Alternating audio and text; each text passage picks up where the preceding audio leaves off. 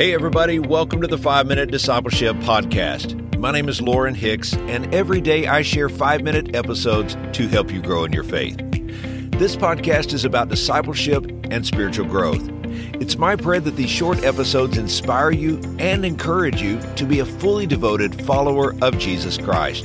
Please subscribe on your favorite podcast app so that you can join us each day.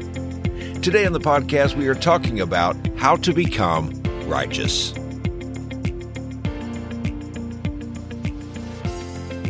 Writer and speaker James Dobson was an accomplished high school tennis player while growing up in Texas.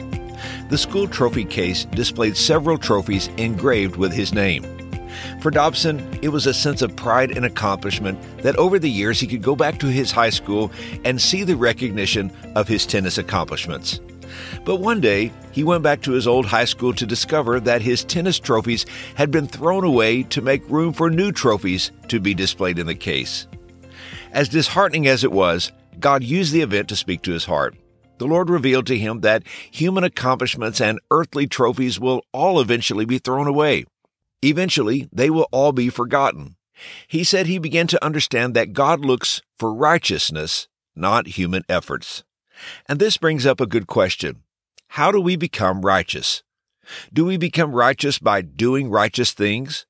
Do we become righteous by working hard and doing good things?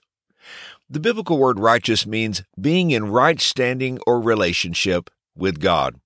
Here in this world, we tend to think our ways are right in our own eyes. If we live up to our own standards of morality and good behavior, we think of ourselves as righteous. We'll judge our behavior in comparison to someone else and declare ourselves a good person. Yet listen carefully to what the Bible says. Romans chapter 3 verse 23 says, For all have sinned and fall short of the glory of God.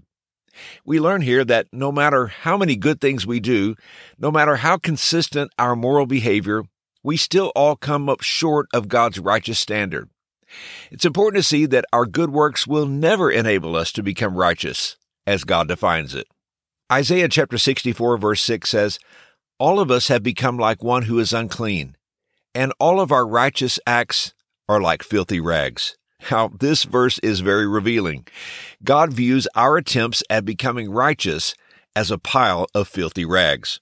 We are incapable of becoming righteous apart from Jesus. But here's the good news Jesus is our righteousness.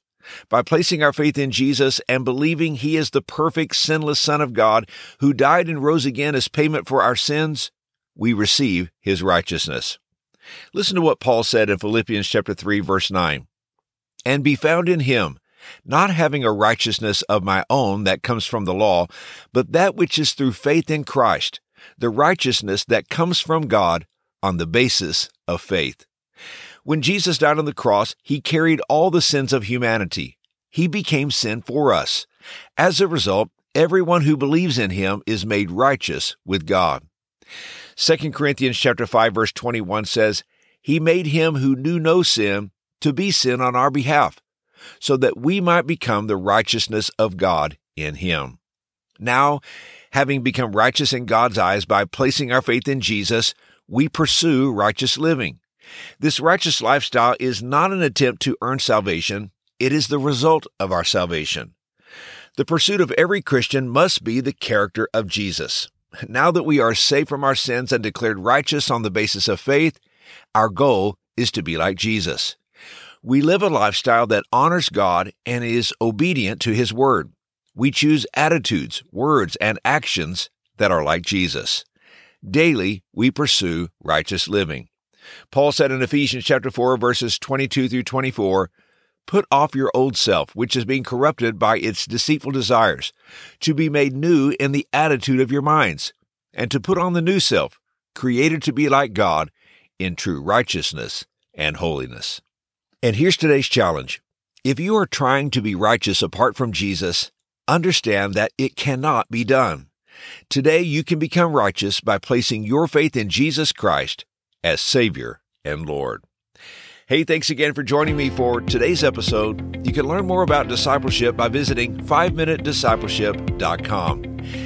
If this podcast is a blessing to you, would you please help us spread the word by hitting the share button on your podcast app and share it on social media or text a friend or family member and invite them to listen? I hope you have a wonderful day, and until next time, let's continue on our journey as followers of Jesus.